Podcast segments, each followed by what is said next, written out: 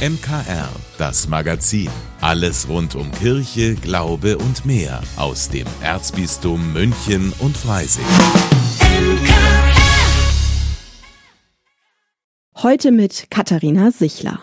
Ein ganz besonderer Tag, nämlich für die vielen hundert Erstklässler in Bayern. Das erste Mal lernen sie ihre zukünftigen Klassenkameraden kennen. Und natürlich auch die Lehrer und die Schule. Klar, da ist man ganz besonders aufgeregt und nicht nur die Kleinen, sondern auch die Eltern machen sich Gedanken. Wie wird es dem Nachwuchs wohl ergehen und findet das eigene Kind wohl schnell Freunde? Dabei spielt ja auch das Thema Selbstbewusstsein eine große Rolle. Und darüber spricht meine Kollegin Katrin Schreiber heute Abend in ihrer Sendung Einfach Leben. Katrin, wen hattest du denn zu Gast? Ich habe mit Elke Walter gesprochen. Sie ist Familiencoach und hat das Unternehmen Löwenmut gegründet. In Seminaren und Einzelcoachings verhilft sie Kindern zu mehr Selbstbewusstsein.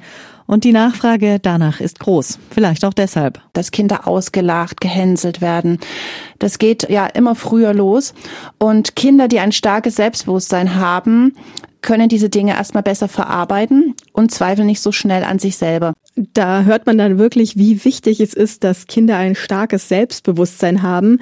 Ähm, welche Tipps hat sie dir denn verraten, um eben das Selbstbewusstsein von Kindern zu stärken? Ja, sie hat mir zum Beispiel verraten, welche Sätze man seinen Kindern nicht oft genug sagen kann. Ich liebe dich, du bist ein tolles Kind, du schaffst das, ich bin stolz auf dich.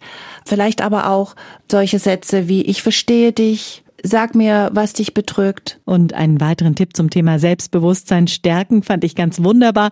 Nicht nur für Kinder, sondern auch für uns Erwachsene. Wie wichtig ist es tatsächlich, was andere denken? Ich habe mal irgendwie ein sehr, ähm, ich kann, weiß nicht mehr, wer das gesagt hat.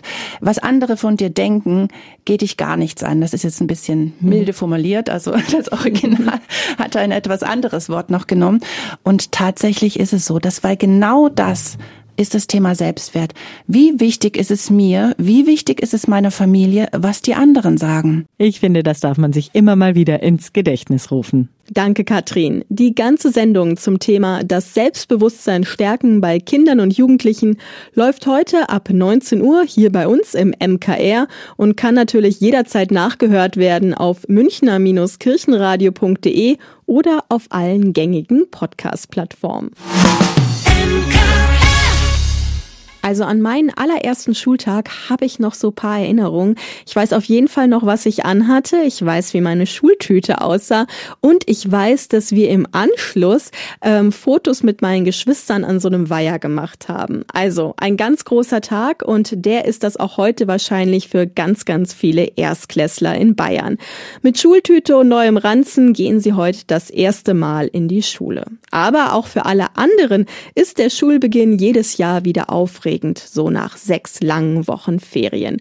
Neue Schulkameraden, vielleicht sogar eine neue Klasse und ganz viele neue Lehrer. Meine Kollegin Steffi Schmidt hat sich für das MKR auf Münchens und Bayerns größtem Schulcampus in Freiham umgehorcht. Es ist aufregend. Ich bin jetzt heute in die fünfte gekommen. Ich bin heute jetzt neu hier in der Schule und das ist aufregend. Also für mich ist es auch aufregend. Also ähm, auch, weil jetzt alles wahrscheinlich etwas anders wird als auf der Grundschule. Ich freue mich auf den Schwimmunterricht. Ich finde es schön, dass ich auch in der sechsten Klasse neue Freunde finden werde und es auch neue Lehrer gibt und nicht die alten. Eigentlich habe ich die Schule nicht vermisst, aber hier wieder bei meinen Freunden zu sein, finde ich auch cool. Also Ferien sind natürlich immer besser, aber es ist schön, wieder in der Schule zu sein, mal wieder was zu tun haben. In den Ferien saß ich zumindest den ganzen Tag eigentlich nur rum. Ich bin gespannt auf meine neue Klasse und neuen Lehrer. Ich will eigentlich nach Hause. Ich vermisse die Ferien. Es ist eine Umstellung von den Ferien wieder auf den Schulalltag umzusteigen, aber es ist schön, die Freunde wiederzusehen. Auch ich freue mich auf das neue Schuljahr, vor allem auf meine Freunde und auf die Lehrer und mal sehen, was das Schuljahr jetzt Neues bringt. Also es ist natürlich wieder aufregend, weil wieder Schule, neue Lehrkräfte, neue Klasse.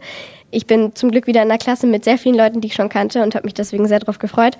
Worauf ich mich nicht so freue, ist leider, dass ich einige Lehrkräfte habe, die ich schon mal hatte und bei denen ich nicht so viel lernen konnte. Deswegen mal schauen, wie es wird. Also ich habe mich sehr gefreut, weil also ich finde es hier einfach wieder cool, da zu sein. Ich habe die Schule vermisst.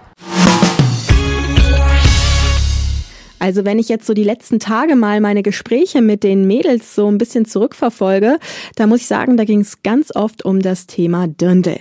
Denn Wiesenzeit, das ist Zeit für Tracht und viele shoppen gerade in Bayern wieder Dirndl, Lederhosen und Co. Aber mit der wirklich klassischen Tracht hat das meistens eher weniger zu tun. Denn da kommt's ja auf jedes Detail an. Jede Region hat ihre eigenen speziellen Trachten. Die ganze Vielfalt Bayerns ist jetzt ausgestellt im Trachtenmuseum in Holzhausen. Meine Kollegin Maria Ertel hat die ersten Besucher nach der Eröffnung begleitet. Das Interessanteste, denke ich, waren die historischen Trachten und die ganzen alten Exponate, also von 1800, wenn man dann was sieht. Ich bin selber Trachtlerin, also ich kenne mich auch aus. Also, dass alles so authentisch ist, muss ich schon sagen.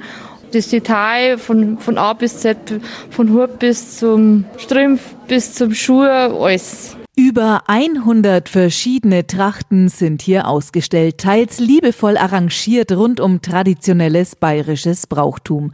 Von der fränkischen Kirchweih bis zum oberbayerischen Maibaumfest. Bisher gab es hier im Trachtenkulturzentrum Holzhausen nur ein Archiv und ein Depot. So ein richtiges Museum hat gefehlt. Dafür hat der Bayerische Trachtenverband eben jetzt das alte Pfarrhaus renoviert und ausgebaut. Das Ergebnis kann sich sehen lassen, findet Anna Felbermeier vom Verband. Das ist ein Museum, das ist nicht, nicht alt und verstaubt, sondern das ist einfach in der neuen Zeit jetzt aktualisiert. Wir haben einen digitalen Tisch, da wo die Geschichte äh, des Bayerischen Trachtenverbandes, die letzten 140 Jahre aufgezeichnet sind. Wir haben eine Brauchtumssäule, wo man dran kann, wo die verschiedenen Bräuche im Jahreslauf sind. Gerade jetzt der Trachtler haben ja ganz viel mit dem kirchlichen äh, Jahreslauf zum tun. Es ist ein Museum, das nicht nur wegen der Trachten bunt ist, sondern weil es mit seinen vielen interaktiven Stationen jedes Alter anspricht. Und auch mehr Interessen als nur die Trachtenkleidung. Vom Volkstheater über Volkstanz und Mundart.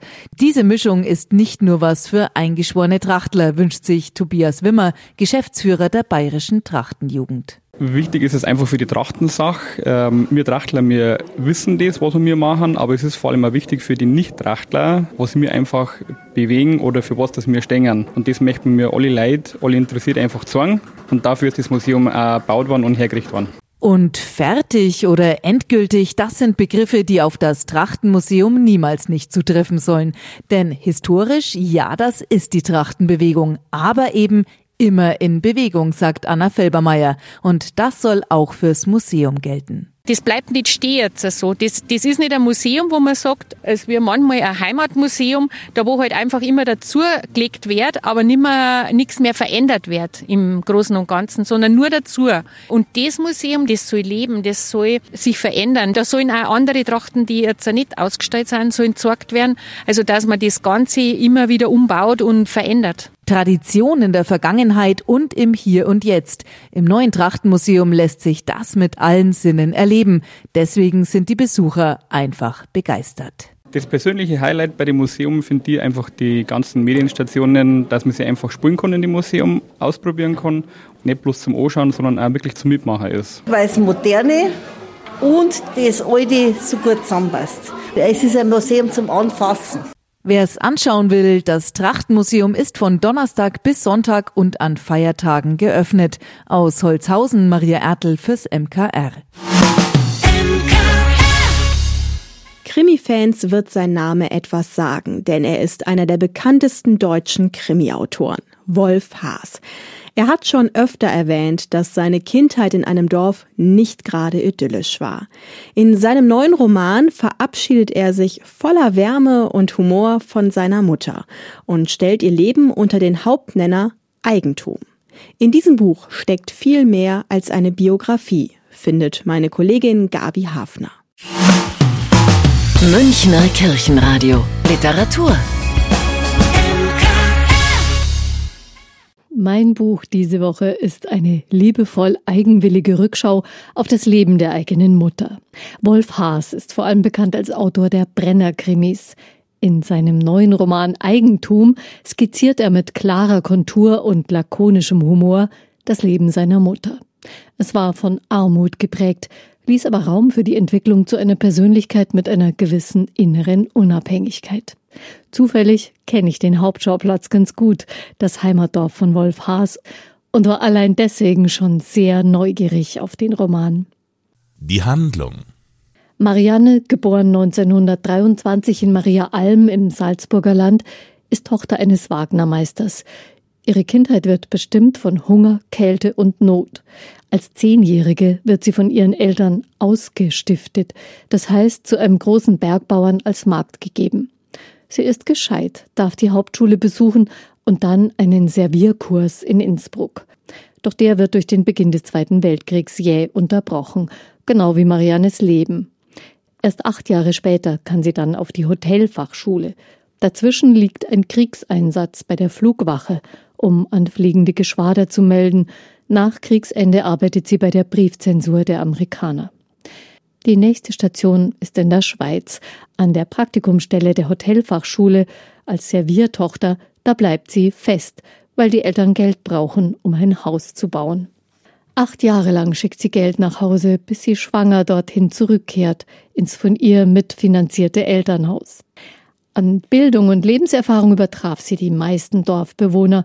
Sie wurde zum Dolmetschen in die Hotels gerufen und verhalf vielen Kindern durch ihre Nachhilfe zum Schulabschluss. Die erscheinen dann auch alle zur Beerdigung. Doch die Sache mit dem fehlenden Eigentum bleibt für sie jahrzehntelang eine schwerende Wunde. Der Ehemann ist keine Hilfe dabei. Schwierig sei sie gewesen, sagen die Älteren im Dorf. Schmunzelfaktor ja, wirklich. Auch wenn Wolf Haas seine Beobachtungen anstellt, während seine Mutter sich langsam aus dem Leben verabschiedet. Seinen Hang zur Satire, den die Fans seiner Krimis kennen werden, zügelt er, unterhält aber mit zugespitzten Betrachtungen und Gedankenspielen zum Grundthema Eigentum, Immobilien, Quadratmeterpreise und Inflation. Aus geflügelten Worten der Familie macht er Running Gags. Er dichtet sogar einen bekannten Song um, der ihm ständig durch den Kopf geht – und pointenhaft verpackte Seitenhiebe auf seine Landsleute dürfen auch sein. Erkenntnisgewinn? In Interviews hat Wolf Haas wiederholt anklingen lassen, dass es kein Spaß war, als Kind von Eltern ohne eigenen Grundbesitz aufzuwachsen in einem Dorf, in dem die mit den größten Bauernhöfen seit jeher den Ton angeben. Mit Eigentum stellt er eine Kategorie in den Mittelpunkt, die für viele aus der Generation seiner Mutter eine bestimmende Größe war, etwa auch für Flüchtlinge, die ihren Besitz aufgeben mussten. In bäuerlich geprägten Gegenden ist der Wert des eigenen Grundbesitzes bis heute die wichtigste Größe, oft die Grundlage des Wohlstands, auch wenn das Geld längst anders verdient wird. Der Autor Wolf Haas wurde 1960 in Maria Alm im Salzburger Land geboren. Beide Eltern arbeiteten dort als Bedienungen in der Gastronomie. Nach der Grundschule besuchte er ein Internat in Salzburg, studierte dort später Psychologie und Germanistik. Sein Berufsleben begann er als Werbetexter in Wien und entwickelte ein Comedy-Format fürs Radio, in dem er selber eine Rolle sprach. 1996 erschien dann sein erster Brenner-Krimi. Für sein Werk, das neben Krimis auch mehrere Romane umfasst, erhielt er unter anderem den Bremer Literaturpreis, den Wilhelm Rabe Preis und den Jonathan Swift Preis. Dreimal wurde er mit dem Deutschen Krimipreis ausgezeichnet für Brenner. Wolf Haas lebt in Wien. Auf der Internetseite seines Geburtsortes Maria Alm wird er heute zu den erwähnenswerten Söhnen und Töchtern der Gemeinde gezählt. Fakten zum Buch. Wolf Haas hat auf eine unnachahmliche Art über das Leben seiner Mutter geschrieben. Bestimmt hätte sie einiges daran auszusetzen, so wie ich sie kennengelernt habe, aber ich finde, sie kann sehr zufrieden sein mit ihrem Sohn, der ja von seinem geistigen Eigentum lebt. Der Roman Eigentum von Wolf Haas ist im Hansa Verlag erschienen. Sie bekommen ihn in der Buchhandlung Michaelsbund oder online auf michaelsbund.de. Vielen Dank, dass Sie sich unseren Podcast MKR, das Magazin des Münchner Kirchenradios, angehört haben. Wir freuen uns, wenn Sie unseren Podcast abonnieren und in der Podcast-App Ihrer Wahl bewerten. Am liebsten natürlich mit fünf Sternen. Wir haben auch noch viele andere schöne Podcasts. Diese finden Sie unter münchnerkirchenradio.de und überall, wo es Podcasts gibt. MKR, wir machen Ihren Podcast. MKR, mehr Tiefgang für den Süden.